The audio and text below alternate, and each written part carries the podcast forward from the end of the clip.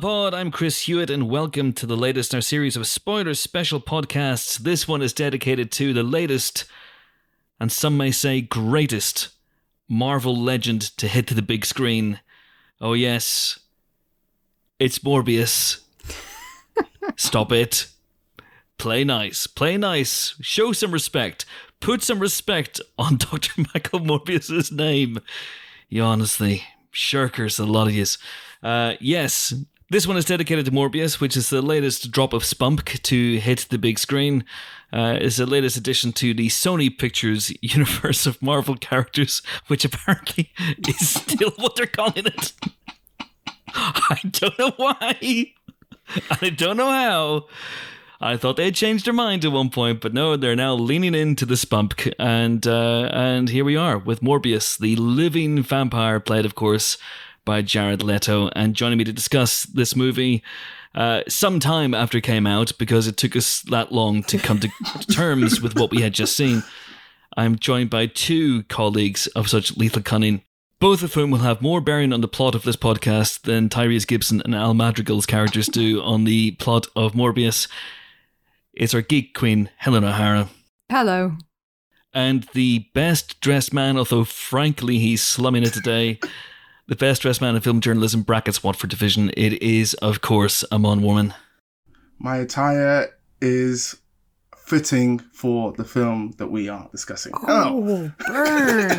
Which is not to say, uh, can I just say, I'm, I'm not looking like, basically, I've got like a, you know, a, how do I, how do I even call this? Like a cardigan of sorts? I don't, it's, not, it's not even that. Like, I've got a Looks really like nice, a hoodie. Yeah, a hoodie. Thank you. Um, I've got a hoodie on top of like a really nice green shirt because I've been doing junket interviews today. Um, so that's why I'm wearing the science shirt. And when, when I'm on camera for the junket interview, I take my hoodie off, so I'm looking all fresh and clean. It's like, but for you guys, you know, I'm, I want to stay warm, I want to stay comfortable in my own house, in my own room. No Like, judgment. No judgment. This is true. Thank you. Anywho, enough talk about uh, Amon's clothing. It's time to dig into Morbius. But before we do, first you're going to hear from the man who directed the film, Daniel Espinosa.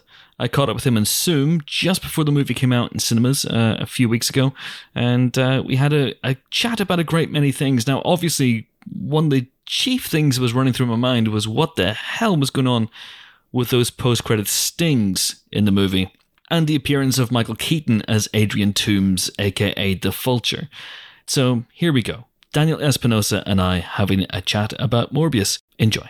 We're delighted to be joined on this Morbius spoiler special by the film's director Daniel Espinosa. How the devil are you, sir? I'm good, man. I'm good, man. Glad to be here. Nice, nice, nice to talk to you. I mean, yeah, because this movie has been pushed back for obvious reasons. There's been a, there's been, a, I believe, a pandemic. but you must be so relieved that we're finally at this point. Yeah, I mean, I mean, you know, any director who's given more time in the in the editorial will take it. You know, so so and it, you know, if you ask a director, would you stay ten years? They were like, yeah, yeah, that would be quite nice. you know, so it's like somebody gave you, you know, you know, half a year of a deadline. You would go like, I'll take it. You know, that's that's that's a nice thing. But yeah, man, it's it's gonna be really nice to to to to get it out. I'm I'm really excited to show the movie. Well, was it was it the the old saying? Uh, movies are never released; they escape, and so Yeah. that's the thing. So you're you know you're even now you you would probably be in the editing suite tinkering if you could. always, always, always, always making new mistakes and you know digging myself into a hole or something. Yeah. I mean, that's uh, just the, the very notion of release date changes kind of leads me on to my first point, which is this is a spoiler special, Daniel. So I think we you know we might as well start with the very end of the film. The Michael Keaton cameo was hmm. was revealed in the film's very first teaser, but that was when the movie was meant to come out before Spider-Man: No Way Home. This, the post-credit things at the end of this are very much clearly post No Way Home. Can you talk me through that process? How much did things change? How did you roll with the punches once you realized that the the film was coming out after that movie? I mean, it, it, in reality, uh, what the you know what people tend to forget that was that prior to Spider-Man coming out, Spider-Verse came out. And Spider-Verse came out prior to Morbius, even uh, you know, st- even before we started uh, f- finishing the the script off. Yeah. And and Spider Verse was the one that introduced the idea of these modular uh, timelines. And and for us who are like um, um, Marvel fans or you know comic book readers, you know the idea of uh, of different um, um, universes has always existed, or at least for the last uh, ten or twenty years. You, you, you know, it's be, it's been a strong presence in, the, in, in within the comic books. Mhm. Once we left the clone era, we went into the timeline era. No, so so so so uh, you know we when we started talking about it, um, uh, it was that idea of introducing the, the concept of the, of, of the different uh, verses, but doing it on on our on our own turf. Then when Kev, Kevin also said that he also was interested of uh, um, of using the, the the the same concept for his uh, Marvel uh, cinematic universe, Mm. I I. I uh, applauded it because I think it was the correct move. I think the whole idea of uh, you know of making comic uh, books into movies is that we should follow um, the comic books, Mhm. and the comic books has you know a different set of ideas. You know, Civil War wa- was one idea. You know, the Skrull Wars are coming now. The timelines are, are, are a different idea. You know, there are also other ideas in the in the future that I think would be interesting. I love the the concept that came from the Skrull Wars that the Norman Osborn killed the the Skrull Queen. You remember that? And then when he killed the Skrull Queen, he created the Dark Avengers. Yeah. With Venom among them, you know. So so there are like these, you know, other ideas in the future that I think would be quite interesting. And I think that um, yes, the movie kept evolving over these last two years, but the the idea of the versus came from Sony, not from Marvel. Okay, interesting. Because the the Mm. the the sky, uh, No, yeah, yeah, yeah, no, but those images, those images, those are came later. post No Way Home. Okay, exactly. interesting. Tho- Those came, those came later. So it's it's a- it's a it's a, there were um, that idea existed, but the way it was executed was uh, created and shaped by Spider-Man, of course. So the idea here is that Vulture, the Vulture from Spider-Man: Homecoming, is now in this different universe, this different universe with with Morbius and potentially Venom uh, as well.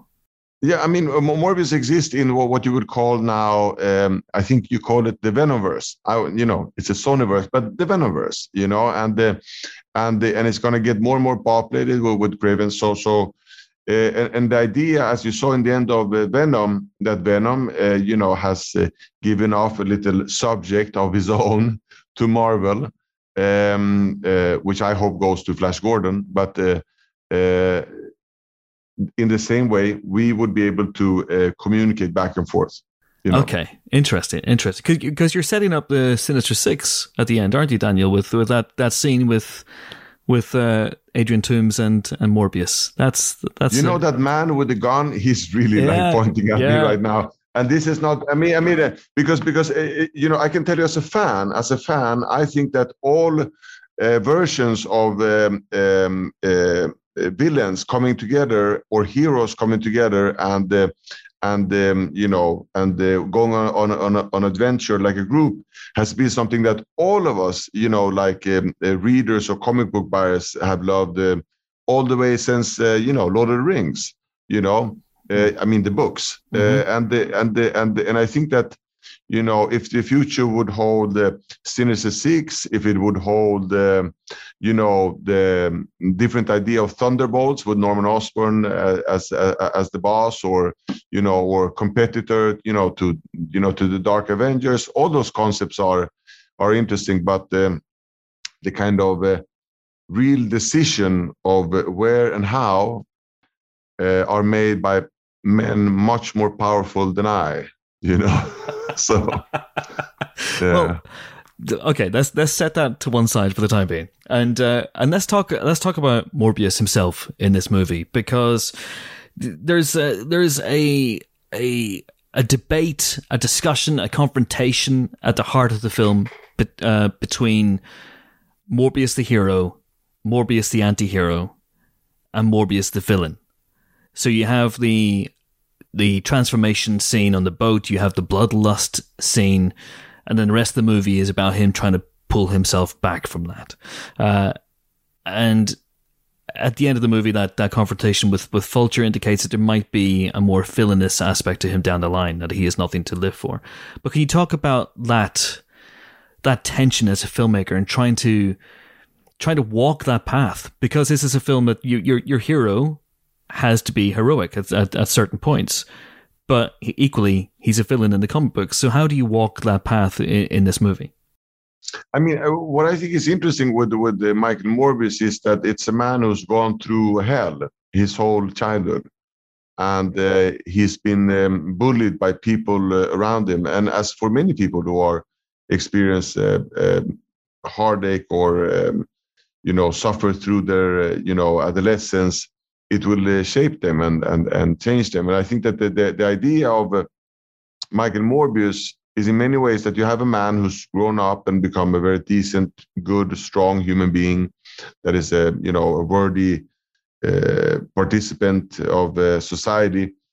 But uh, behind that kind of chimera of uh, of um, ordinance, there is uh, another person um, um, bubbling, and and um, and I think that was what kind of attracted Leto and also myself um, to start working on Morbius was to, in, in you know, try to um, make a character who could turn, who is in one way filled with these urges and these these needs um, that um, resemble sometimes of um, of an addict, and and how that can change your personality. And and I always saw the future as the, you know if they would do a second movie as a, a, second movie where you would go even darker and uh, really explore uh, the, the the darker tones of of of, of his persona. Uh, and with regards to that, the can you talk about that scene on the boat? The the I'm going to call it the bloodlust scene. I don't know yeah. what you called it. Um, yeah. Because that that is as that you don't hold back in, in, that scene. Was that important to you? No to do that? Yeah, I mean, I mean, because because in, in the kind of um, you know when you create these uh, Marvel uh, characters, you have to um, uh, respect the, the, the the fable of, of them, no, and the and the kind of core fable of uh, Morbius is that on the on the moment where he awakes, he commits a cardinal sin towards himself. In the comic book, he kills uh, Nikos. In the in the in in our movie, we decided a different way to put that guilt on on on, on onto Morbius, but I still wanted that opening moment to be a moment where he um, uh, um, does something that he cannot comprehend.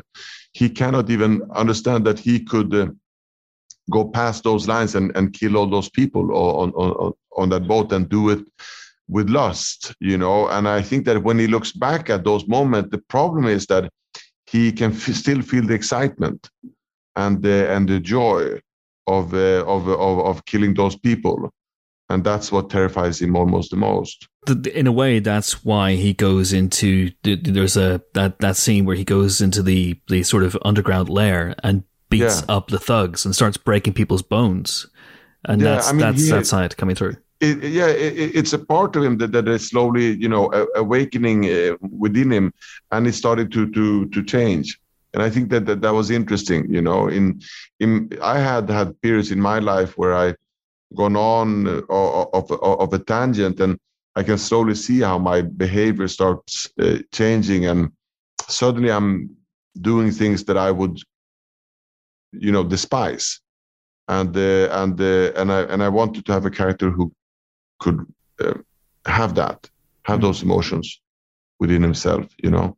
Where did you want to leave the character at the end of the film? You have that shot of him flying through the sky, and in, and in most other superheroes, that's the final shot of the film. And in in a lot of other superhero films, that would be there would be a sense of triumph about it. Mm. But there's not here because he's lost his, you know, he's lost a woman he loves. He's lost his best mm. friend. He's killed his best friend.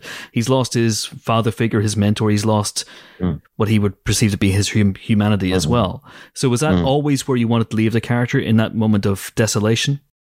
Yeah, you know, in the in, in the moments in in in my life where, where everything kind of has um, been destroyed uh, around me, I found a kind of newborn strength in it. You know that, that, that there is a you know wh- when you're if you had fi- had fights with, with with your friends and and uh, you know you you going home and you just go like fuck them fuck them all you know I'm, I'm i'm just gonna you know i'm gonna just be myself and ground myself and i'm, I'm gonna do things you know how i always wanted them and and there is a, a very there's a strength in in in in in that decision but you don't really know if that's gonna it's gonna be a good decision or a bad decision. And i think that was that was where, where i kind of i always saw the first movies as kind of a lead up you know? You kind of take the the character to to a certain point and then after that they can really stretch out their arms and and become something. Uh, did you always, right from the minute that you started working on the on the project, did you always intend to finish it with that shot, that final shot, or or were there other potential ideas in the mix? No, I mean, I mean, I mean, I I always wanted to, to end the movie on a shot where he finally looked like Morbius, you know, where he he, he beca- became that person that I've been reading about in a comic book, uh, you know, you know, in, in throughout my my adolescence, because throughout the movie, you know, he changes uh, wardrobe, he changes, uh, uh, you know, personality, and it's uh, only in the kind of in the last scene, I think, that he starts behaving and moving like uh, you know the supervillain or you, you know the superhero that, that that we know from from from the comic books. And so i wanted him to be the hero. I had you know i had uh, one version that i had in my mind was was a kind of a, traffic version of uh, of, uh, of of morbius you know where this girl anna would be playing baseball and you would have him like uh, you know benicio del toro sitting on the blinders you know watching him watching her you know you have the lights you have the great music from traffic and then he would walk out and then he would fly off and then i would end on that shot more or less you know? So so so so so of course you know you go through all these kind of different pathways you know but uh, but uh, i like this uh, you know Yeah. I, I think this is nice And and and so within that as well, you you have to bring him to this point, uh, which means in as I said, in very very quick order, he loses Nicholas, he loses Martine, or you know he thinks he's lost Martine. We the audience know that's not quite the case, and then he loses Milo as well. Can you talk about the pacing of the film and structuring that as well? Because there's a there's a double whammy in there. Nicholas dies, then very quickly Martine dies as well. Yeah. Was that did you want to assault the character with with grief and with loss? Yeah, yeah. I, I- wanted him to kind of uh, lose uh, grip of himself, you know, because I mean, if you remember that that last scene, he also um, drinks her blood, Yeah. you know, which is quite, uh, you know, uh, absurd. And and and and and I wanted him to come to come to a place where he where he kind of broke, you know. You think it should be longer? Should I pace it longer? No, no, no. I'm Or just I'm, maybe, maybe I should have paced it longer. you know, I had like some scenes in between. No, but maybe you know, I, I but I, I, I, I can see your point. But I, the idea was that I wanted um, a kind of um, Morbius to uh, reemerge yeah, um, through a, a breaking point. Yeah. you know, because I, I, think that he's not like um, he's not like Spider-Man who finds his calling. Because Morbius doesn't have a calling in the in the same way. You know, he has to almost accept his own darkness to to be able to kind of uh, withstand it. He's much more like Wolverine. The end of a Wolverine scene is never kind of really uh, a success, successful end. It always have to have a level of tragedy, uh, tra- tragedy w- within it, because you know that he's guilty for so many horrible things. So you cannot give him a puffy puff, uh, you know, My Little Pony ending. And I think the same thing with the, with the, with the, with Morbius. Morbius is, I think Morbius is the spider version of uh, you know a mix of Morbius and Doctor Strange almost. You know Hmm. that they are people that have that uh, guilt that they that they that they carry around and and uh, accepting that guilt and accepting their darker sides are part of their ev- evolution. is he doomed morally the second he kills all those guys on the boat, even though he's not in control necessarily at that point? Yeah, I mean th- th- that is that that is a question. You know, you know the moments where we lose control, where we um, become people that we that where we cannot even recognize ourselves. Are we still you know, can we still be excused? You know, um, can we still find, uh, you know, understanding from the world around us? I don't know, you know, but but I think it's something that he has to um, uh, struggle with, and I think that moment will be it is the kind of the pivotal moment uh, for him that will lead him to some kind of change. If you remember, Wolverine seeks up Charles Xavier because he's gone too far. He Mm. can't he can't uh, control the beast within him, Mm. and that's how Wolverine gets introduced to the X Men. You know, Mm. uh, The world, yeah. history. No, Yeah, yeah, absolutely. And uh, uh, you mentioned there uh, that he drinks Martine's blood, which I thought was really, really interesting. So that's the moment that he gives into the bloodlust. Mm, mm, mm. But also, is is he trying to bring a little part of her with him for the confrontation with with with Milo? Is that I mean, I think that uh, you know, on one hand, uh, what is clear is that uh, what Mike Morbius constantly, you know, fights uh, throughout the movie is that if he drinks the artificial blood, he uh, can regain a certain kind of amount of control, Mhm. and he can regain a certain amount of his powers. But his powers increases if he drinks real blood, and if it's a, if, if it is night yes? you know, according to to to to, to, the comic book, and and I think that uh, in that moment, um, she says she asks him to use what little little power she has to give him to be able to beat uh, the person that he has to stop, that he's responsible over, and that act uh, almost gives away his own soul, you know. Oh, was there ever a version of the movie where she made it out? She she she survived the endless movie, um, or was she always going to die? no, uh, she was always going into this, uh, you know, uh, open ending of, of, of, of her character. Yes, Yeah, because because I mean, uh, we have uh, Adria Arjona, you know, who uh, you know is going to become like a huge star and you know has a secret uh, part in the Star Wars universe. So no, we don't want to kill her. Do? Good point. life. A good point. Yeah. But and of course, you're right. She uh, she's not dead. She's not dead. So, uh, can you talk about that? I mean, about you know, in the comics, she does become a vampire as well. So, that moment where Morbius's blood goes into her mouth. Uh, I think that with with with with, with Mar- Mar- Martine uh, Bancroft, she has such a kind of uh, interesting uh, story in the in in the in the comic books, and as you know, those are the ones that we have a kind of um, hold pledge to, and uh, and I think the where she will go, there's so many different paths. You know, if you read the Morbius in the 70s or in the 90s, you know, she has a vast variety of possibilities, Mhm. and. Uh, we will see where, where we will end up. But I think uh, her future is interesting. but Milo, Milo's gone. Hey, man. Hey man, love, I love Matt Smith. Yeah, yeah. It's a comic book movie. Nobody potentially ever really truly dies, but Hey man, they're vampires. they're vampires precisely. There's always there's always a get out of jail free card. But can you Yeah. talk about that relationship? Uh, we only have a couple of minutes left, but can you talk about that relationship between between uh, Morbius and, and Milo? You know, even even down to things like the like the nickname, and he shares Yeah. attributes with with Hunger from the comics, but he's not necessarily that character. No, but I mean, I I also thought that it, you know uh, Morbius has always been like a Doctor Jekyll and Mister Hyde, and and I thought that um, uh, Milo is also an idea of uh, separating these two uh, uh, people and letting them have um, you know a discussion of what choices that they should have. I think Milo's choices make sense.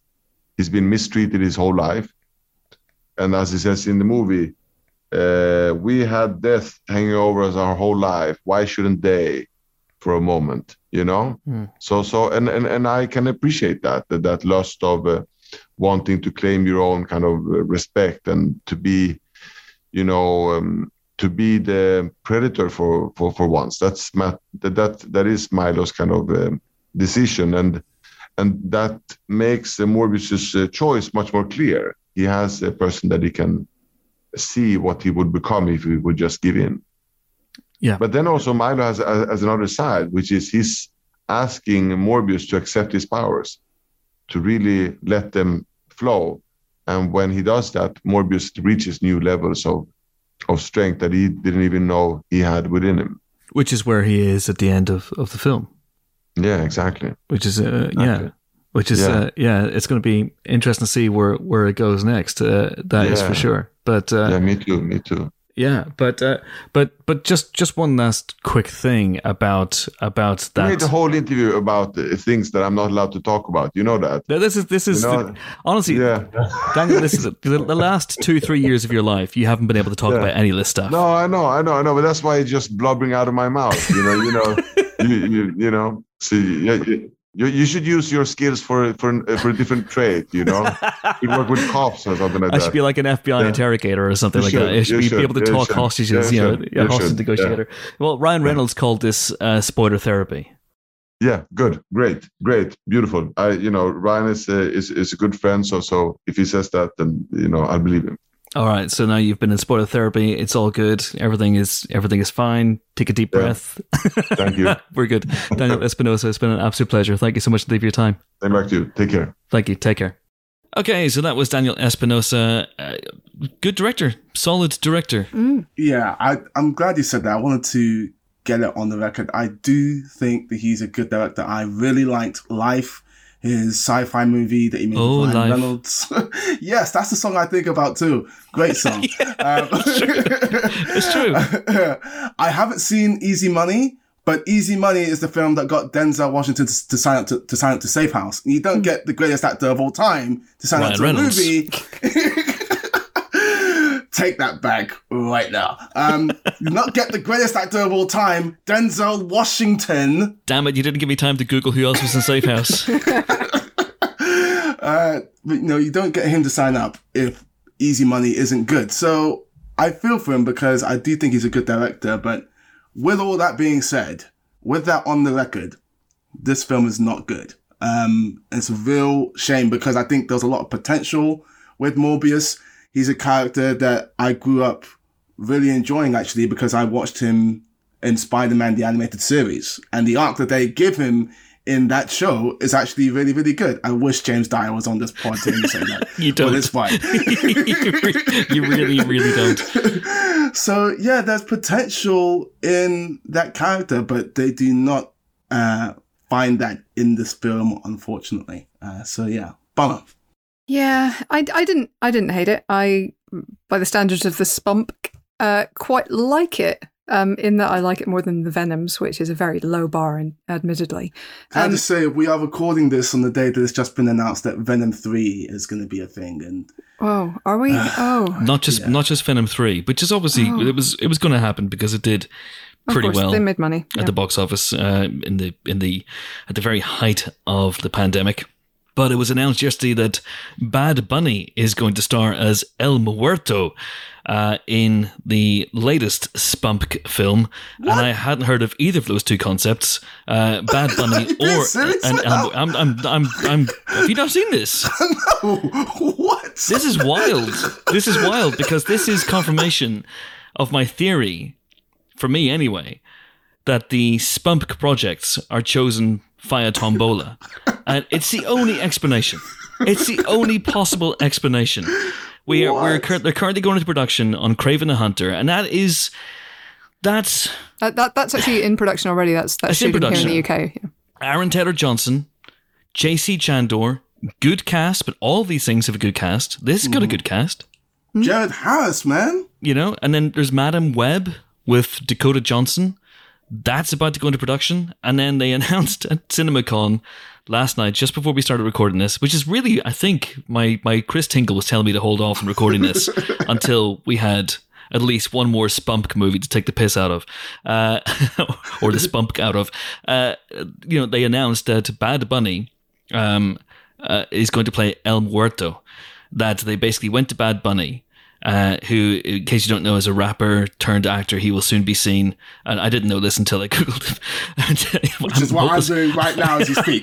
but, that, but that makes me feel better, Amon. Has to be, it has to be said because when I saw the tweets initially, it was like Bad Bunny is going to play El Muerto, and I was like, I don't know what either of those things are, and I, you know, and I am hopelessly out of touch with you know music and what the kids are listening to these days, so that maybe explains why I don't know Bad Bunny, but El Muerto is like I'm not even sure he's a D-list Spider-Man supporting character. This is E-list, F-list.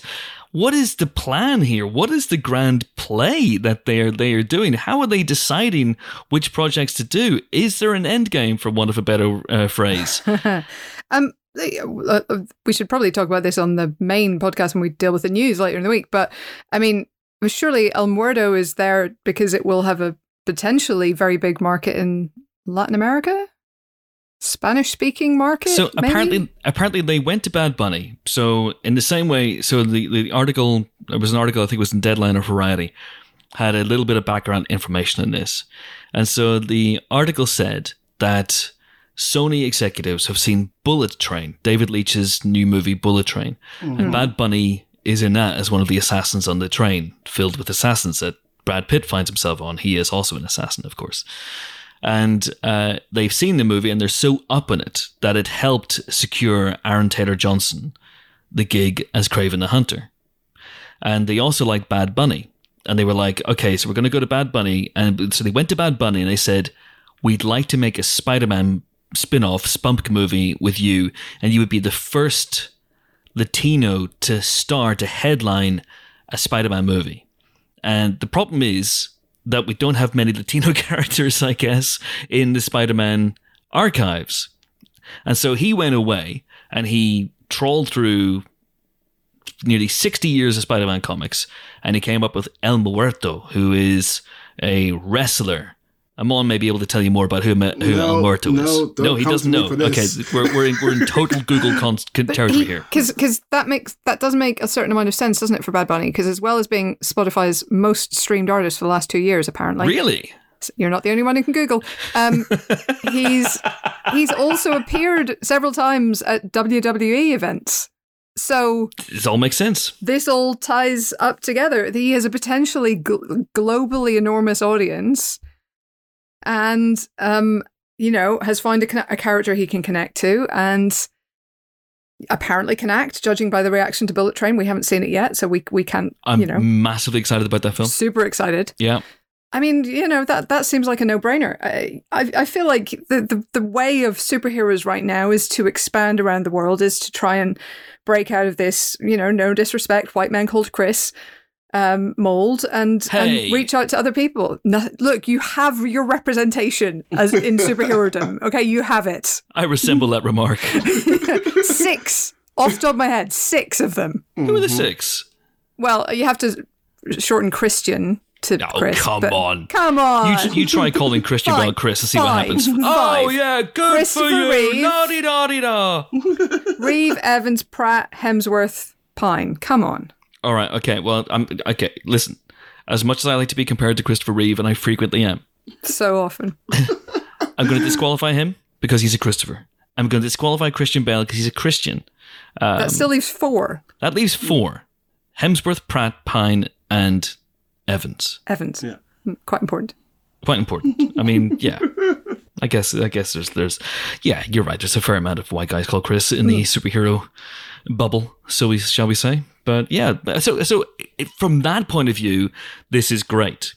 From the other point of view, and this maybe this will bring us back onto Morbius. Don't worry.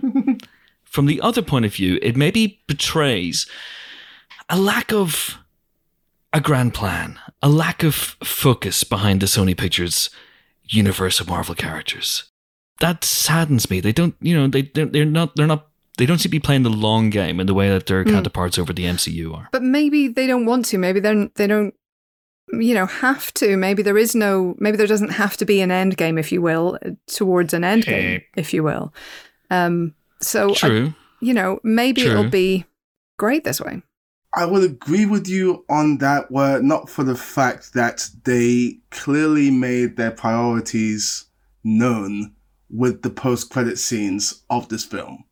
Well, that might be a different thing, though. That might be setting up the Sinister Six as a thing they want to do, but it doesn't mean they have to do everything as a big build I'm up not to a saying big that thing. they have to do everything, but they need to put in a little bit of work before throwing post credit scenes like this out there. Because as it exists, it just feels very cynical, like you're just trying to hoover up all the cash from the same group of people who liked Spider-Man No Way Home, goodwill which they have now tarnished because of the because of this film. Like they had all this goodwill That's- from that film going into it. Like everyone, Spider-Man No Way Home, Sony, everyone goes and watch that film, makes billion dollars, etc.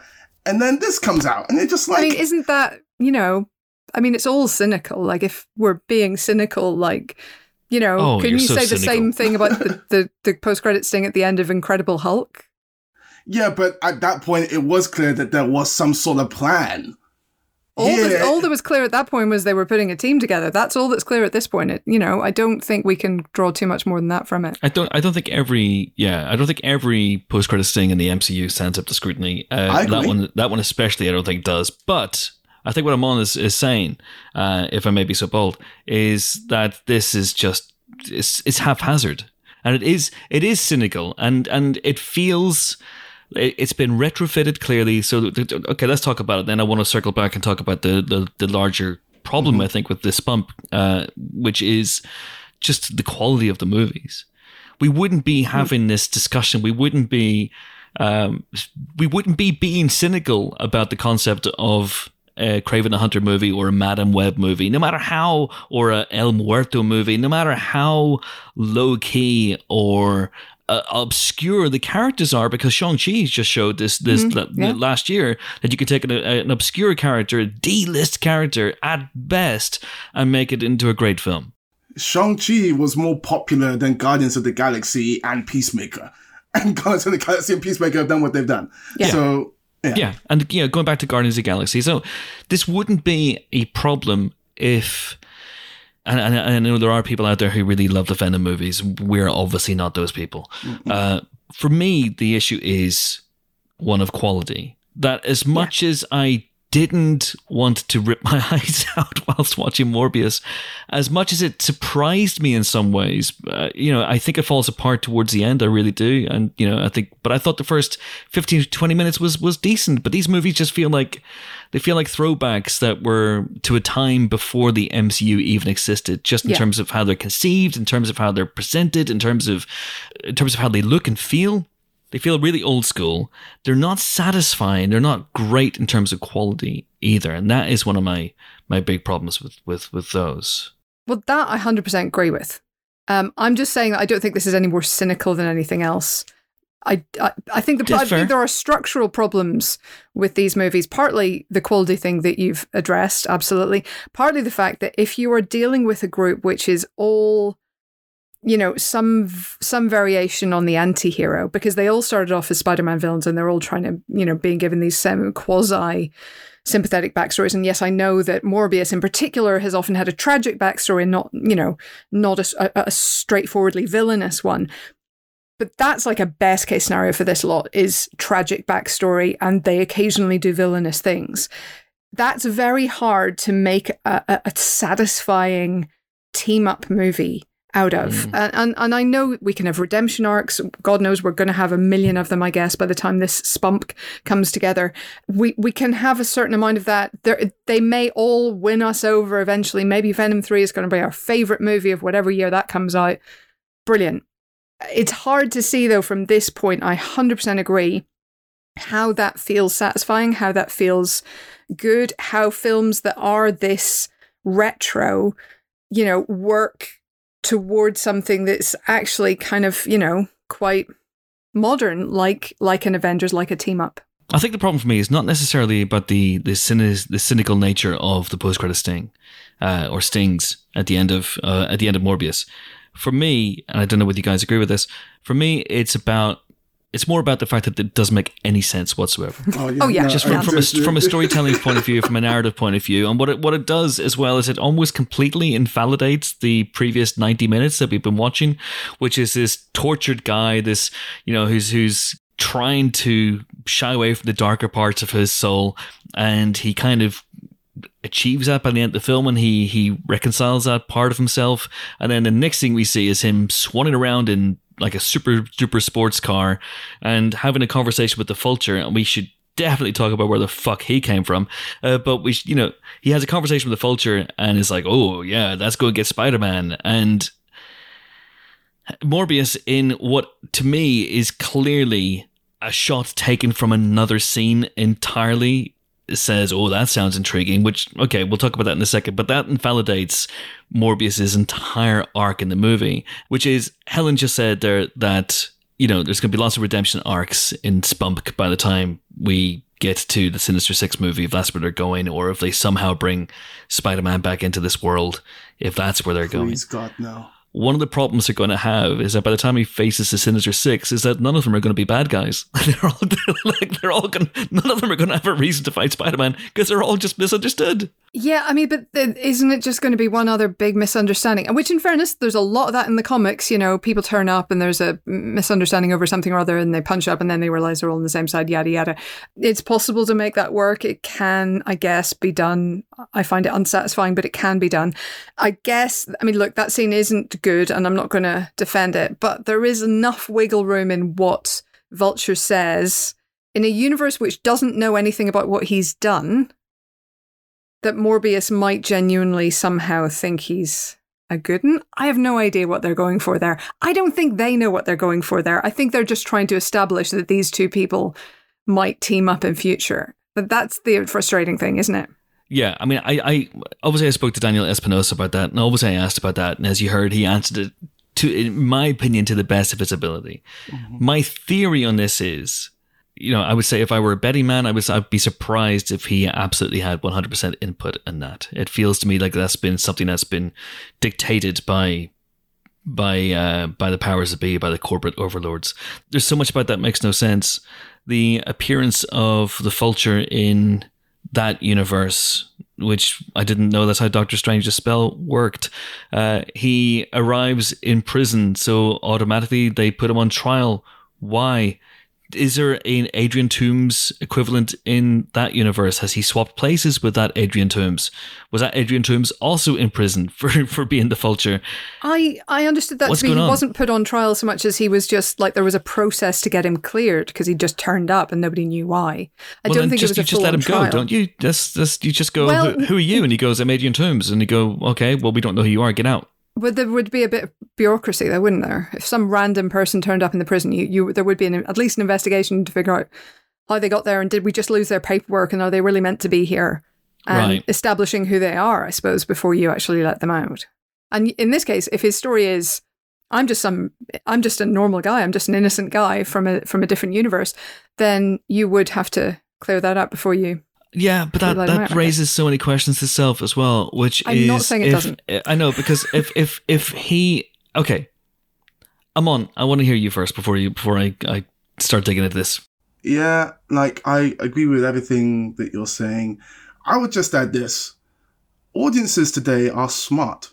They know what you're trying to do when you try and do something like that the reason why the MCU has worked as well as it has is because they've earned the right to do that teasing. And not only do they do their teasing well in a way that makes sense, but they've earned the right to do that because of the quality of their movies and because of the work they put in before in the 90 minutes, 120 minutes, however many long minutes beforehand, that post credits thing comes up.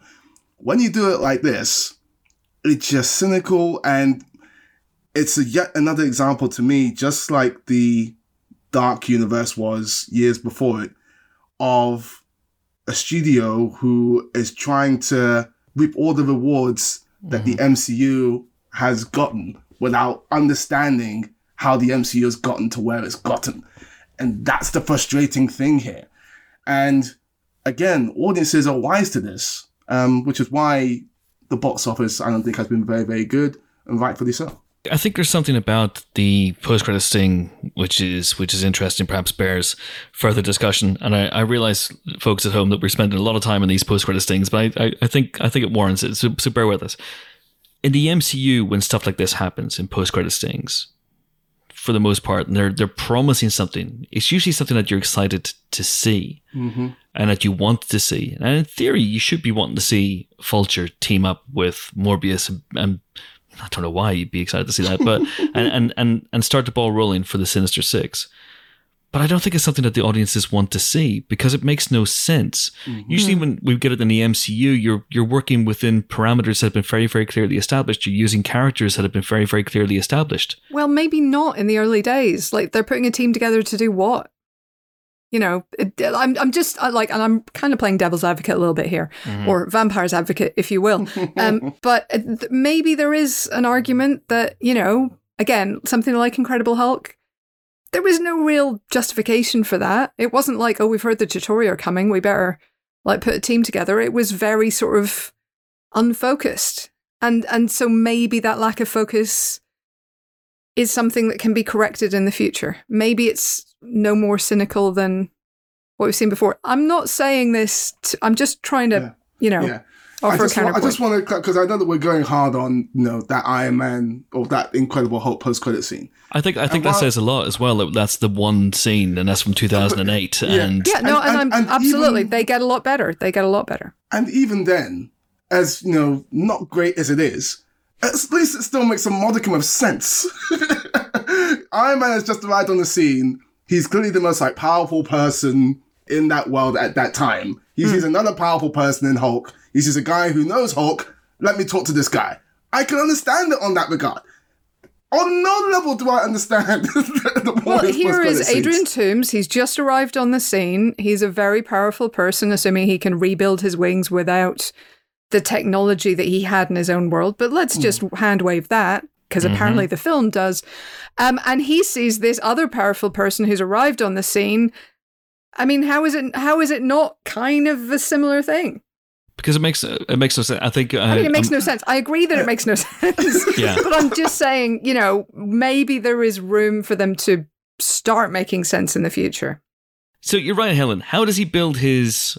How does he get his wings back? Maybe that's like maybe maybe that's the spin-off. It's like how Stella got her Oh. groove back, but it should be with Adrian Toomes and his wings. Yeah, there's no Chitauri in this universe. The Chitauri is how he got the wings. But maybe he learned enough from the Chitauri technology to build wings. Maybe you. no, you could I build don't buy wings. that. He, the, the Tinkerer is who built the wings. If we saw, you know, scenes of um, Vulture looking on with great interest, studying the Tinkerer as the Tinkerer is building his wings, then maybe I could give you the benefit of the doubt there. But that's not what happened. He built the Tinkerer built the wings. The Tinkerer's in charge of all the tech. There is no Tinkerer. There's no Chitauri in this universe. Well, there might be a no Tinkerer. No, in fairness, there may be a Tinkerer. We don't know that.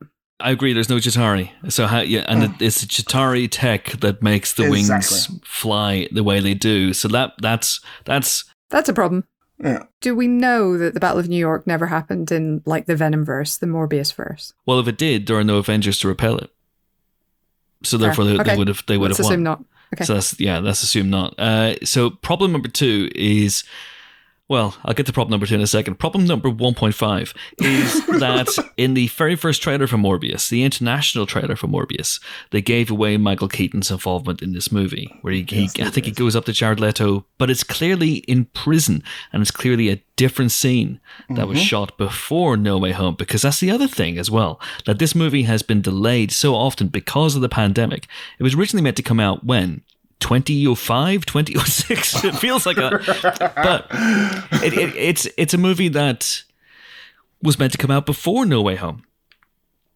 Now it's coming out after no way home. And this whole post-credit scene feels retrofitted really clumsily. Hmm. I have no doubt that the original post-credit scene for this movie had morbius somehow interacting with uh, Adrian Toomes, but I also have no doubt that that was meant to be that universe's version of Adrian Toomes, and now they have they've had to retcon it a little bit, so it's now our universe's version of Adrian Toomes for reasons. Don't know why. So then Adrian Toomes comes through to our world, and he has knowledge of who Spider Man is, and he says uses Spider Man's name to Morbius, and Morbius, rather than going, "Uh." Yeah. who? just kind of goes, that sounds intriguing. I, I mm-hmm. don't feel like we should call this our world because I think it isn't. I know. So if we call, I don't know, is the MCU Earth six one six? Is that what we call it? Our world is the M- MCU world. That's what I was saying. Oh, you're ca- you're. Wow. I'm not calling this our Chris, You're world. in deep. You're in deep, man. We need an intervention. Well, we're 33 minutes into a Morbius podcast, and we haven't yet talked about anything other than the post credit sting. So, yes, I think an intervention is is It might be a worthwhile. yeah, entirely needed. Can we talk about Jared Leto? I don't think this is the time or the place. Like, this guy is known now for like really gonzo over the top performances. You're playing a superhuman. You're playing a superhuman vampire. This is a time for gonzo over the top performance. this is not the film of all the recent films Jared Leto has starred in. This is the time for gonzo over the top performance. It's a superhuman vampire, and this is the one film where he plays it very sincere. He does, doesn't he? This reminded me that he can be charming. It was Yeah. weird. What was the last time you were charmed by Jared Leto? Probably my so-called life. Oh, really? Come on. Come Well, he, on. he wasn't charming in Fight Club. Like he was. He was. you He know, wasn't. He wasn't charming in Fight Club, obviously, but you know, uh, he was. He was beautiful.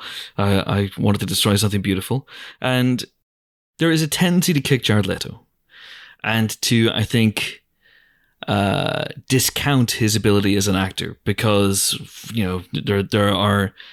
He's not everyone's cup of tea, shall we say? I'm just going to say it here and now. Method acting, not for me. It- It's not for me either. No. It's not for me. That's why I haven't tried it for for 30 years. but he's not everyone's cup of tea. So I think that means that people can often try and kick his performances. But he was brilliant in the Dallas Buyers Club. He's brilliant in Fight Club. He's brilliant in um, Panic Room, which is perhaps the last Panic Room, time. I think he played someone who was kind of normal, almost you know the heart of the movie. So that whenever he spoiler alert exits the stage movie, stage left, you feel it, you know, and so there's something there. There's there is a character, there is a there is an actor of considerable charm there, and I'm fascinated by his performance here. Uh, uh, Amon, for you, what would the movie have gained had he gone full "I want to suck your blood"? Um, more life, more entertainment, because as he plays it, very grounded in a way. And to be honest, the first 10, 15 minutes, I do have to say, I thought, okay, we have something here. It's not terrible. I can vibe with it. But then after that, it's just a little bit boring to watch him go about his business in this movie. Um, no, thankfully you got to a point Matt Smith on the other side of that who is going full gonzo. Imagine Matt Smith and Jared Leto going full gonzo together in this film. Like that would have been, you What know, like Sesame Street? We're going Gonzo. Like that that that that would have been, you know, entertaining. I wouldn't maybe not good, but it would have been more entertaining than than what we got here. I disagree. I think I I like that he was playing a hero for once. It was so different from anything I've seen from him in, as we say, about twenty years. Hmm. And and I think that you need you need him to be a little bit likable. Well, that's probably too strong a word, but a little bit charming, a little bit heroic, a little bit straight, in order to, uh, you know, in order for all the crazy stuff to work uh, to the extent even that it does, which we'll get into. But, you know, the, the thing that was missing from me for his performance was a sort of existential horror, maybe. I didn't feel like he got to grips with, or the film got to grips with the kind of the horror side of what's happening. Well, that's Um, because the film can't decide whether Morbius should embrace both sides of himself Yes. or work to find a cure. Hundred percent, hundred percent agree. He he isn't, and and that's because, and so it doesn't. It misses out on the drama of its drama. The drama mm-hmm. is, on one hand, he's free of the sickness that has that has dominated and plagued and shaped his entire existence to this point. It has made every day painful. It has made him physically weak, physically struggling. It has held his you know gigantic brain back from you know enjoying the full fruits of his labor, whatever you want to put it he has had an incredibly difficult life and suddenly he's freed of all of that only downside is he turns into a monster and sucks people's blood there there should be more internal conflict than there is. i mm-hmm. like the the fact that there was that kind of studying himself montage i like the fact that that the the character has enough sort of you know rational scientific side to do that. But he does also, everyone also has emotions. You have to deal with the emotions. And this is such a crazy, huge monster of a change in his life that, that the film just hand waves, completely hand waves. and, and that that to me is the biggest single thing about this film that that absolutely messes up. Because apart from anything else, if you don't have him dealing with the monstrous nature of it, there's no real con- contrast with Milo, who we'll get into, I'm sure, embracing the monster. So you don't think that you don't think it um it did enough in that regard? I, I don't think I I, there, I, th- I feel like it hand waves that as well. I feel like it hand waves that that whole aspect. I feel like there isn't enough kind of moral horror for him. Like this idea, and, and I know that there is the whole you know idea of the the, the search for a better serum, which hello Blade um Mhm. won twenty no twenty three years ago.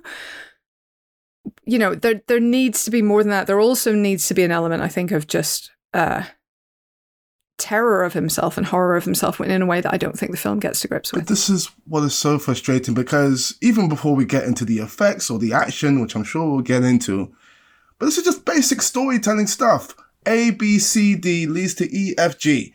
It feels like with Morbius, we go from A to, to F to Z, skipping important character stuff so that when we get to the likes of, you know, X, Y, Z, everything is landing the way it should. And the stuff with Milo and Morbius is just one example of that. I think we have to look at the film, which feels after that first 20 minutes, and even then, I'm sure there was some re editing going on. Mm-hmm. The movie feels like a bit of a patchwork quilt. Yeah.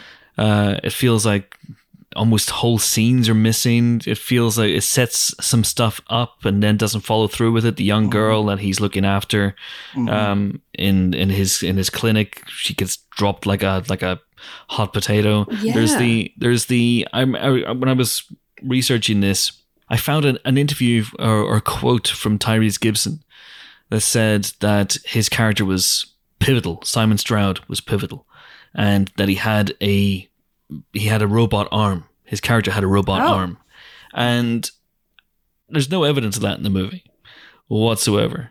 And he and Al Madrigal's characters, the reason I was joking about them at the beginning of the um the the podcast was because as as fun as they are together, they're they're they're not good to watch when they're on screen. You could take them out of the movie and it Oh, wouldn't have any bearing on the plot whatsoever. Uh, something has gone on here. There's been an awful lot of retooling. There's been an awful lot of, of work done in this film. Maybe it's been focus group to hell. I don't know. But it strikes me that this isn't certain. I don't think this is the movie that uh, Espinosa signed on to direct. Yeah. The point you bring up about the little girl who they're taking care of who's dropped is a very good one because I feel like in a better screenplay, and who knows, maybe it does exist, and as you said, they've done a lot of work on it. But that could really feed into Morbius's story and Morbius's conflict because on Yeah. the one hand, you know, you got this guy who says that he is trying to find a cure, but is it for himself or is it for everybody? Yeah. And for if it's the latter, then that girl is how you sort of feed that into his story. And there's conflict there which they don't do anything with. So it's a shame. Yeah, there, there needed to be more there. There needed to be, you know, not just working on a better blood serum for him or, or, but there also needed to be working on the serum itself too. It's like, oh, well, this works kind of for me. Is there a way to now make it work properly, Mhm. actually, for the likes of her? And I think that would have been a better ending for the film than him, you know, racing off into the darkness um, with a bunch of bats to hang out with Michael Keaton. Much as we all would love to hang out with mm-hmm. Michael Keaton, Yeah. no disrespect. He loves bats. because that because, because then you know you could make it so like so he, he failed to you know save his best friend but he could save But- this girl Yeah. Yeah, hundred percent. I, I I do think that the whole, you know, the whole saving yourself from disease angle has been done a lot in these kind of movies. It's often the bad guy. It's interesting that when it's the good guy, I think there's something to be said for that. I I, I really do miss that plot about just you know this guy who suddenly being able to just live a normal life. I feel like that we we kind of missed out on that in the film as well. You would have liked to have seen him just you know there's a couple of moments of it, I guess, but just like being able to run for the first time, you know, being able to do normal things. Mm. Um, just a little bit more of that would have helped you again, just, you know, engage with him, identify with him. And instead, all you have is, is him and Milo who have this freaking weird relationship. I mean, can we talk about Milo? Because I honestly, Mhm.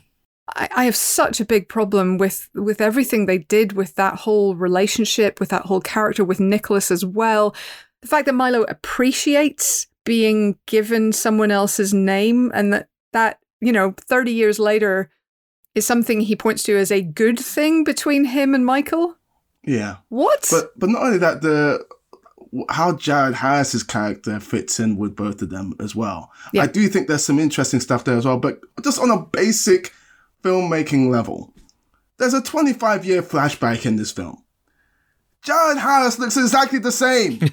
I'm sorry, but come on. This guy ain't black. He hasn't got any melanin to speak of. Come on. Make a little bit of effort. His hair is slightly less red.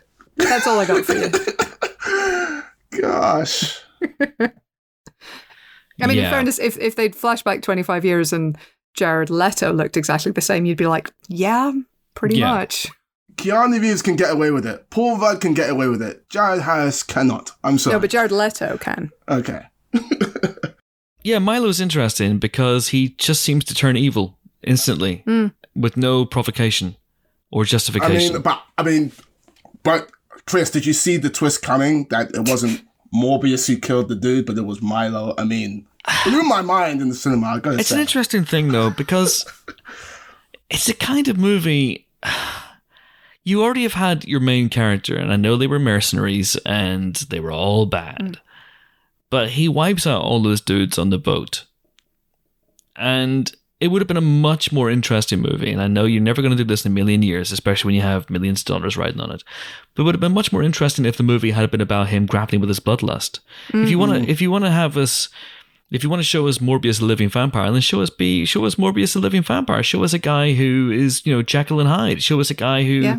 who's unable to control his compulsion to to kill people and is horrified by it and is horrified by the consequences of it. Um, and have have some FBI agents have the slightest bit of competence in investigating it as Oh, well. come now, Again, That would now be listen, nice. listen, again, I thought they were fun together and they have a they have, a nice dynamic. But the scene where they're interrogating Morbius and he's going full vampire, he's going. "Arr, arr," And they're like, well, I don't think there's anything weird going on here whatsoever. let's just let's just stick this guy back in the lockup. I mean, come on. That but was- yeah, yeah. I think that would have been a more interesting thing to explore, you know, and rather than than Milo. I like that they did it off camera, although I do have questions about how exactly Milo did it. Oh, sure. Yeah, that doesn't make a lick of sense, but that's fine. You know, How could he have got into Morbius's lab? Because Morbius is sitting in the, uh, he's sitting in the little girl's room, right? yeah. Well, So but this is a Milo guy who comes has- and goes, right? And and Mm. he seems to be one of the big ones funding the lab. Yeah. Yes, By the but way, how does he have the money for that? Well, that's that's the only thing I can think of that that kind of relates to him going bad.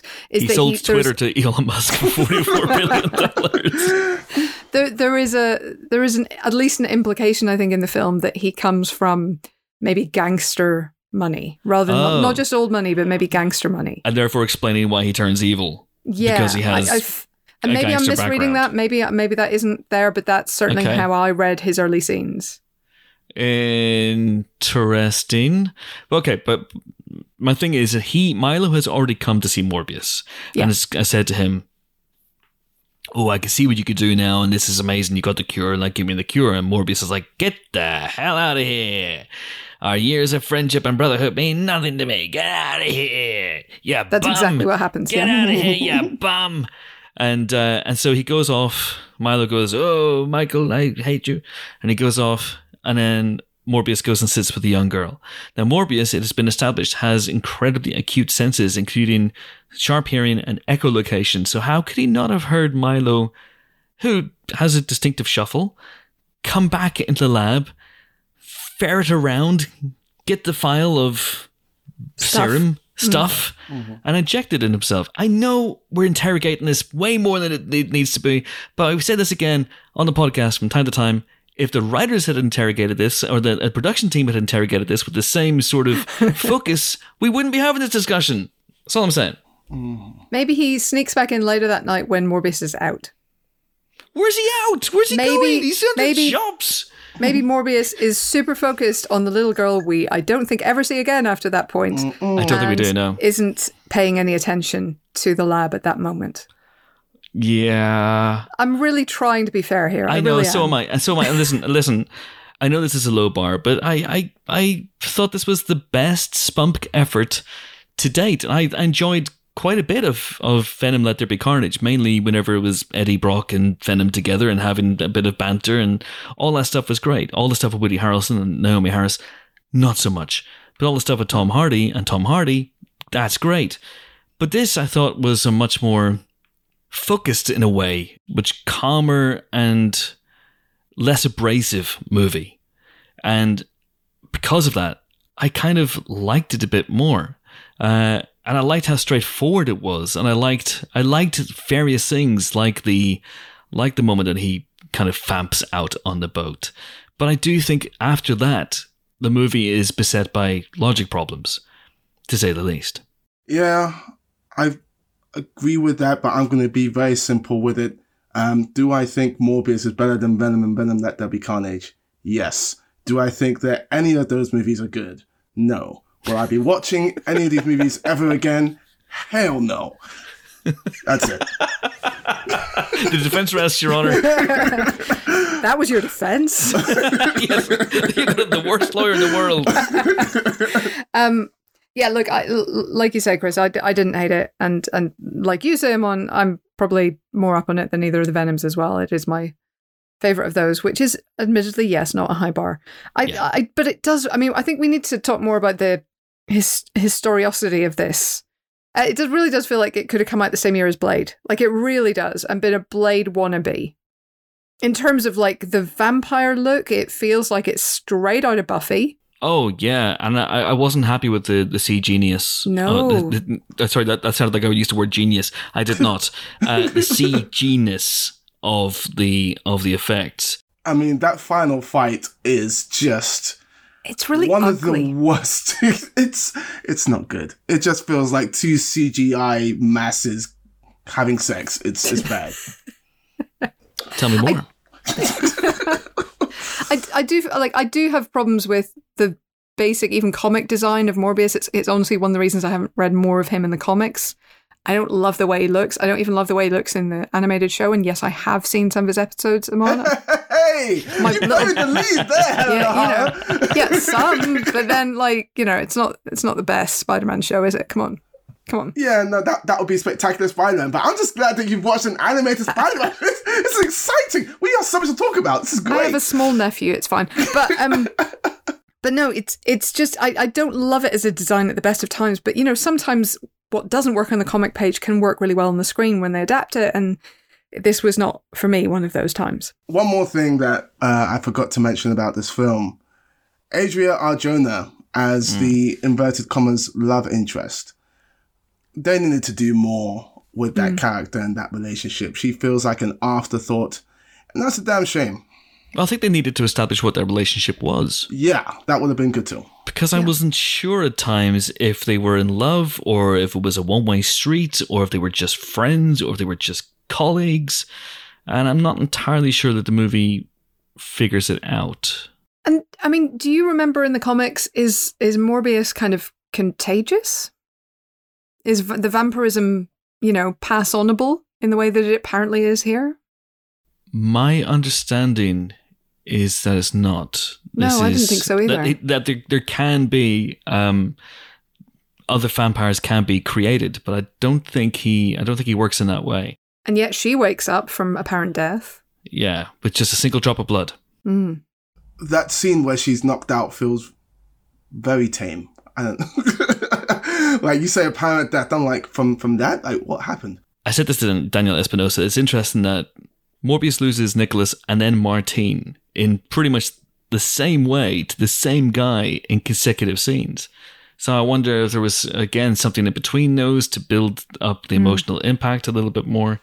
Um, but I, I, she's fine. She's you know she's decent in the role, but it's a character that kind of changes as the as the movie requires it. And Yeah. you know sometimes she's you know sometimes she's rooting for him, sometimes she's she's not. Um, yeah, it just feels a bit muddled, sadly. It's it's very odd. I mean, obviously, I'm not super on board with them killing her. You know, it's a, a very very tired trope. The fridging, we've just discussed it many times. But she's a vampire. Where do vampires live? In a fridge. Yeah, Uh, do they?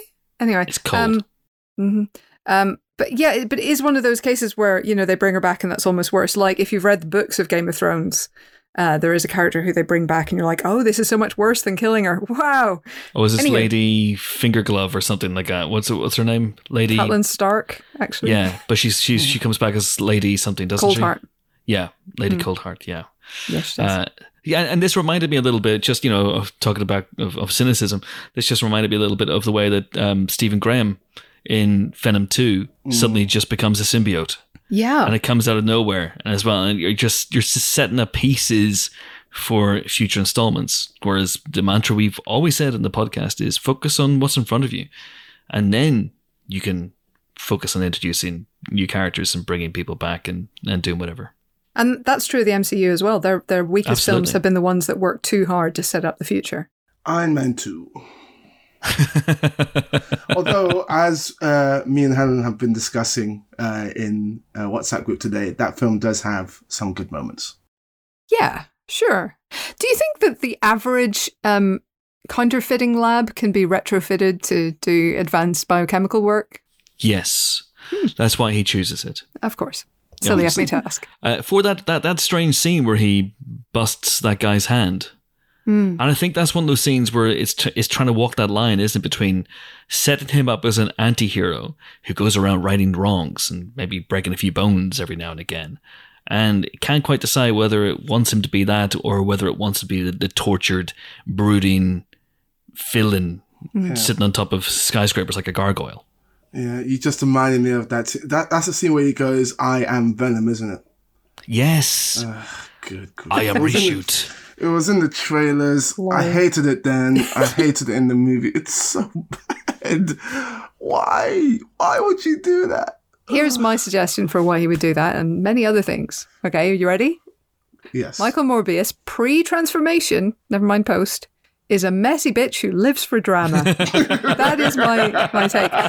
He travels all the way to, is it Sweden, where the main Nobel Prizes are held?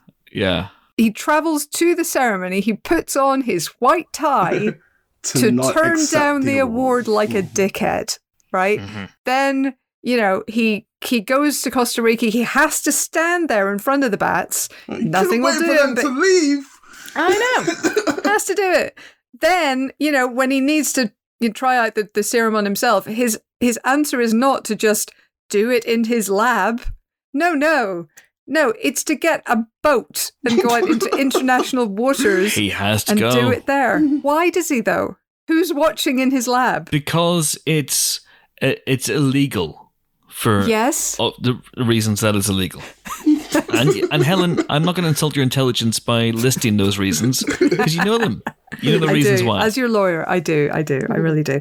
Yeah, I, I get that different laws apply in international waters and also that illegal, you know, human experimentation not approved by the FDA isn't allowed. I get it. But like, he's doing it on himself and nobody else is around. He's a messy bitch who lives for drama. yeah, but then if he had um, experimented in his lab, then nothing bad would have happened. Hang on a second.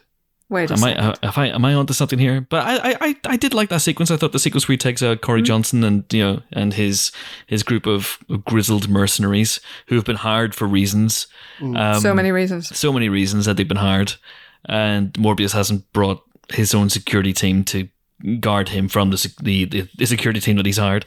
Uh, I thought that scene was pretty effective. I, I was surprised by actually how quickly he turned. Mm. And how I thought that we would have some sort of scene of, you know, him slowly beginning to get some sort of vampiric senses. But no, there he is just wiping these guys out. Corey Johnson's another guy who hasn't really aged since the 90s. He looked pretty much the same in The Mummy. It's the hairline. Maybe it is the hairline. He's had the same hairline for thirty years, and I envy him because one it's one of those things is where whereas his hairline now is where mine is now, but thirty years ago mine was very very far forward, and his has always been there, and so time hasn't time hasn't caught up with him in that way. there you go. He's had nowhere to go back from, so therefore. He, he looks great. He looks fantastic. Whereas I look old and, and wizened and, and ready Oh. for either death or a sort of sort of re- revitalizing serum of some kind. well, let's cross fingers for the latter.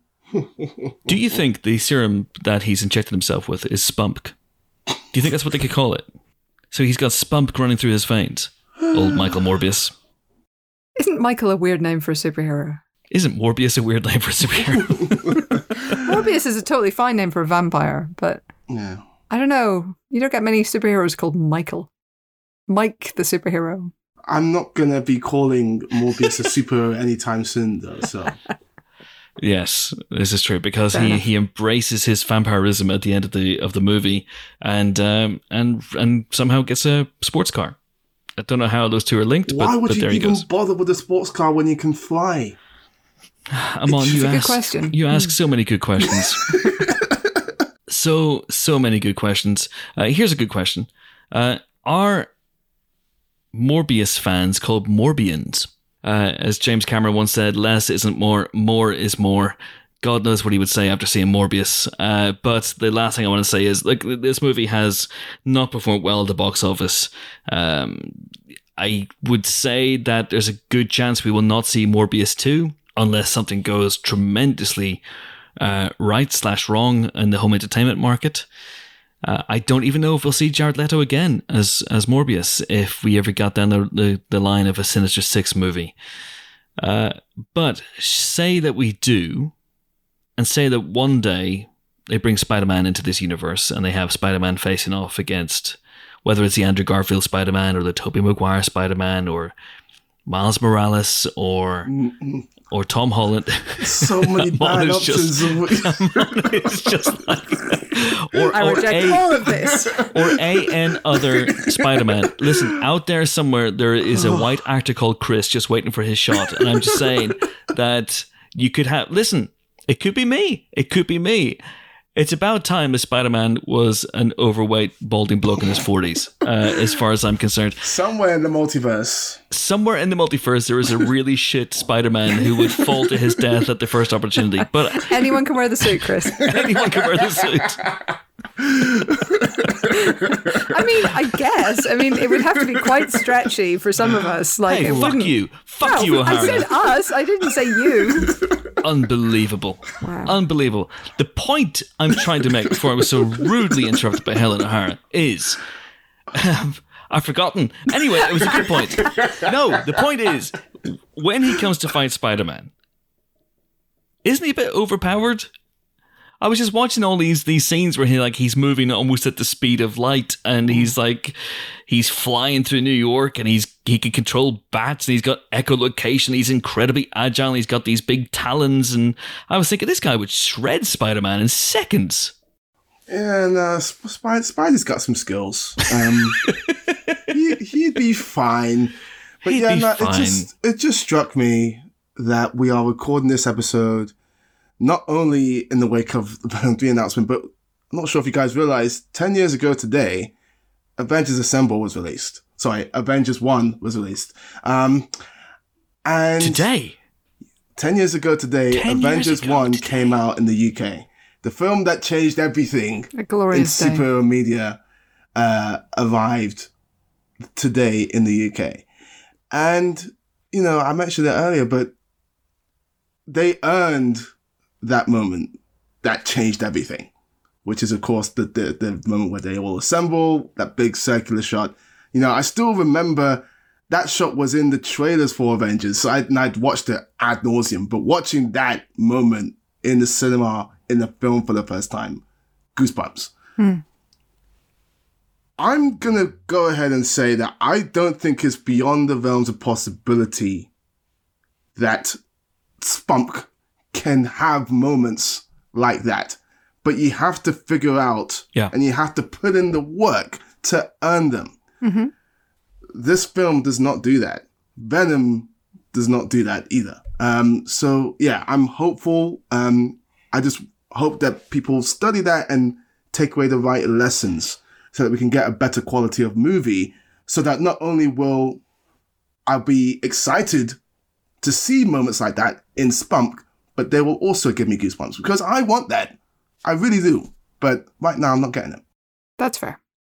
I, yeah, I think that's entirely fair, and uh, it's it's it's sad. of course. But every day is Christmas Eve at Empire. But if they continue to, in this universe, make movies that are ultimately disappointing, I think that's where we're going to come down on, on Morbius. Then appetite for these other movies, which I would say is already diminished. I don't think anyone out there is clamoring for an El Muerto movie. No one is is looking at their watch and going, "When the fuck is my Madame Web movie arriving, motherfuckers?" Uh, Kraven the Hunter, I think, has real pedigree. He's he uh, he's really intriguing in that he's a character that we haven't seen before in the big screen, and he's one of the big Spider-Man villains. You know, or he, Yeah. you know he has been historically. He's one of the great Spider-Man storylines. Is a Kraven Kraven's Last Hunt. Um, and it, that could work. That's the one that I'm kind of more invested in right now. But the, the more, if these films come out and they all deliver the same level of quality, This then pretty it. soon we're there's not going to be a spunk. This is it because there's so much audience trust with the MCU now that they can, you know, announce that, you know, Crap Man 2 is coming out in 2028. And I'll Sorry. probably be excited for it because the MCU. I'm like, how is it going to Wow. fit in with. I'm just spitballing here. You get what I'm trying to say. Man Two. I d- maybe there's a comic book here and there. Probably not. But anyway. Probably not. You, you get I what get I you. I get you. basically, what Amon is saying is that he would go see a film called Crap Man 2, kicking Amon Warmann in the face, and it would be just two hours of Crap Man kicking Amon in the face, and he would go, would watch. if it's in the MCU, I'd be like, how's it gonna fit in with everything else? If it's in the MCU, Wow. if it's in the MCU, surely it's gonna be on some on a certain level of quality because we have that audience trust. That's the All right. point I was trying to make, probably in a really terrible way, but hopefully you get it. No, I'm, I'm all for Crap Man. Oh. I, I do I do accept that, and well, I, I don't want to see Crap Man too. That that Neither doesn't I. sound good. That doesn't sound good. I will Was he that. bitten by a radioactive crap, by the way? I No. just, How would that? Don't you know what? Don't tell me. Anyway, but what I do think is that you know at this point in the MCU, we'd had Iron Man, Incredible Hulk, and Iron Man Two. Mm. not great. Not great. Iron Man, yes. The other two, not great. And so there was still everything to play for. There is still everything to play for with this series. Mhm. You know, maybe taking lesser known characters who have give you more room to work with. Maybe that's a good thing. Maybe Madame Web and El Muerto is a good thing because that we haven't seen them a million times before. Maybe there's a way to make Kraven the Hunter less fucking annoying than he is to me in the comics because I cannot stand him. But maybe that can be done. I am here for it if they can do it. And I get, as you say, Chris, it has a great, great cast. So you know, it, it it's all to play for. It really is. I Mhm. and, and I do think this had glimmerings of of hope. I think that, like I say, I find Jared Leto quite charming in the role at times. I Mhm. find him much more likable than he has been, much funnier than he has been in years. Um, there was a little bit of levity here. There was a blend of of some kind of horror that the MCU would generally shy away from, and also, you know, the kind of the superhero stuff. So th- Yeah. there are things that they can do to set themselves apart. There are things they can do to make this feel essential. They just Mhm. haven't quite got there yet. I yeah, I have to say the scene where uh, Milo kills the nurse is actually pretty creepy. Mm. Yeah. and pretty well effective. And Yeah. uh, ditto the scene where Corey Johnson and his team get taken out. Uh, you know, it, it, it you know, it's it's not rewriting the horror rule book by any stretch of the imagination, but it was it was nice to see those tropes and you know those uh, that that that horror movie style deployed deployed here in in not the MCU but the MCU adjacent. The the U next to the MCU is what is what this is. Um, yeah, and you're absolutely right. You're absolutely right. You know, we we could we could look in these other movies as the as the movies that save Spunk, but there is a there's a glaring omission, and I know we've talked about this in the podcast before. There's just there's a hole at the center of this donut, and Yeah. and it's Spider Man, and until they find a way to use Spider Man in this universe, it just feels rather pointless. It feels like bald men fighting over a comb. And I don't really see the point of that at the moment.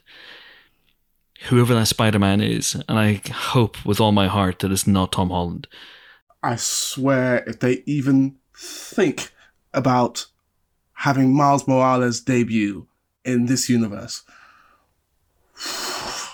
I oh, you, Oh. you, you, you would not want to see a Wonder Oh. Woman if and when that announcement is made because whew, if you want to find out why he's called War Man, then because he was bitten by a radioactive war, that's what happened to him. Anyway, listen, that's exactly how it works. Uh, anyway, on that note, I think that is a good note on which to end our Morbius spoiler special. Sorry about everything. Um, but I figured out I figured out a pivot. I figured out a way out of this. Okay. It's time to do an Avenger spoiler special. Let's get straight into it right now. I'm joined for this Avenger spoiler special on its 10th anniversary, the, the anniversary, 10th anniversary of its release oh in the UK. I'm joined by Helen O'Hara. Hello. I still have my keyring from that screening. Really? Mm. I'm joined by Amon Warmann. Hello. I still remember going to that screening and coming out of it just talking to everybody who just had their minds blown. Normally, after a screening, everyone dissipates after like 20, 30 minutes. An hour after the screening, there's still a ton of people outside the cinema losing their minds. I was one of them. Well, listen, maybe we'll do this another day. Uh, have a chat about it because our, our Avengers uh, spoiler special was the first one we ever, no, the second one we ever did. Uh, but it was the first proper one we ever did on these spoiler specials. As you, as you know, if you subscribe, you'll you'll go back and you'll you'll see. I think it's forty five minutes long, Oh, we were need young redo ones. which is insane. The Kevin Feige interview is thirteen minutes long. Yeah, it's, Sacrilege. it's absolutely wild. Now, if we if we did a spoiler special for the first Avengers movie and we came in under three hours, we'd be disappointing ourselves. We'd let ourselves down. That's how we would feel if we came out of it under less than three hours. So, who knows? Maybe we'll do that. You know what, Captain? It would be my genuine pleasure. anyway, maybe that's for another day. Uh, uh, for now, it is time to say goodbye to Morbius. And it's time to say goodbye to my two colleagues of such lethal company. I've just seen your, I've just seen your squadcast name. Amon.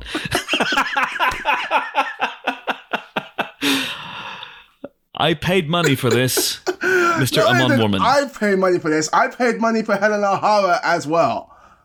Oh, whoa, whoa. That was payback for the But karaoke. still, yeah. Hang on, well, did you not see this in a in a press screening?